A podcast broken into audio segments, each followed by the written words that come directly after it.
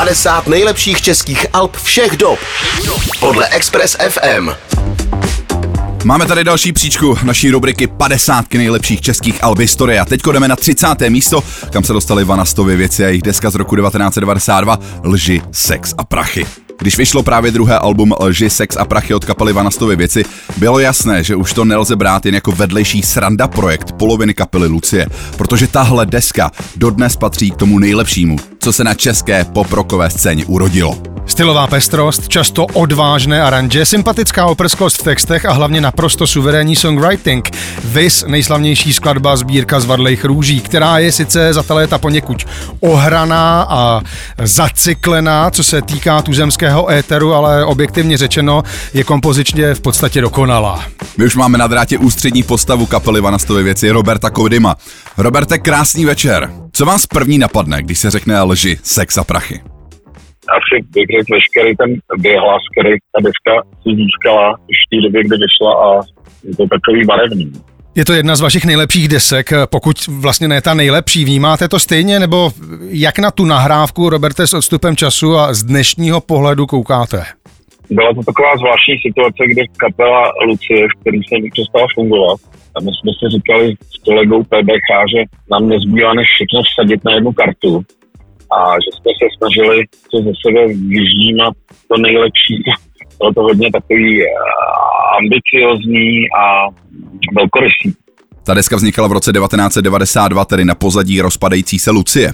Jak na tuhle dobu vzpomínáte? Bylo to asi dost hektické být rozkročený ve dvou takhle výborných kapelách. Bylo to hodně náročné, my jsme vlastně měli za sebou takový výlet tím rychlovýtahem do nejvyšších pater mrakodrapu show businessu a vlastně jsme na to vůbec nebyli připravení a nikdo, nikdo nám o tom nic neřekl. Jakože budeme eh, totálně přepracovaní a dneska s tím odstupem je to takový až úsměvný, ale tenkrát to takhle bylo.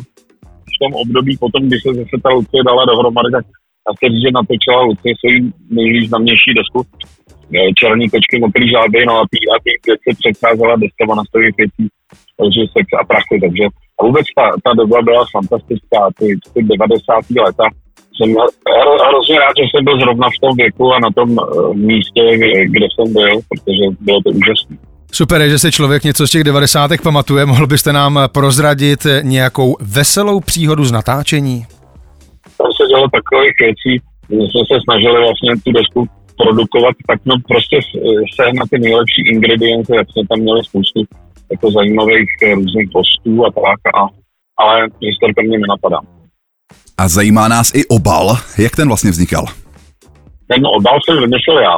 Hodně, hodně jsem si na tím lamal hlavu a protože já mývám sklony k přehánění, tak eh, ta pestrost toho je vele pestrá. Ten obal má jedinou tu vadu, že, že tam je milion ingrediencí a jedna z nich jsou měl kočky bílý a černý aby vlastně symbolizovali ten, tu monádu, ten symbol yin a yang. A mě napadlo, že můžou přinést dlouhosrstí ty kočky. No. A e, prostě pokud tu desku někdo máte doma, tak musíte odmyslet, musí být krátké srstí. To je opravdu veliká chyba, že tam jsou angorské kočky a spíš to měla být egyptská bílá a, a, a mykeš z, z, z Rusy. Tohle byl Robert Kodym z Vanastovek a teď už se podíváme na 30. příčku mezi 50 nejlepšími českými alby. Tady jsou Vanastové věci, deska lži, sex a prachy a samozřejmě jak jinak než sbírka z Vadlejch růží. 50 nejlepších českých alb všech dob. Všech dob. Podle Express FM.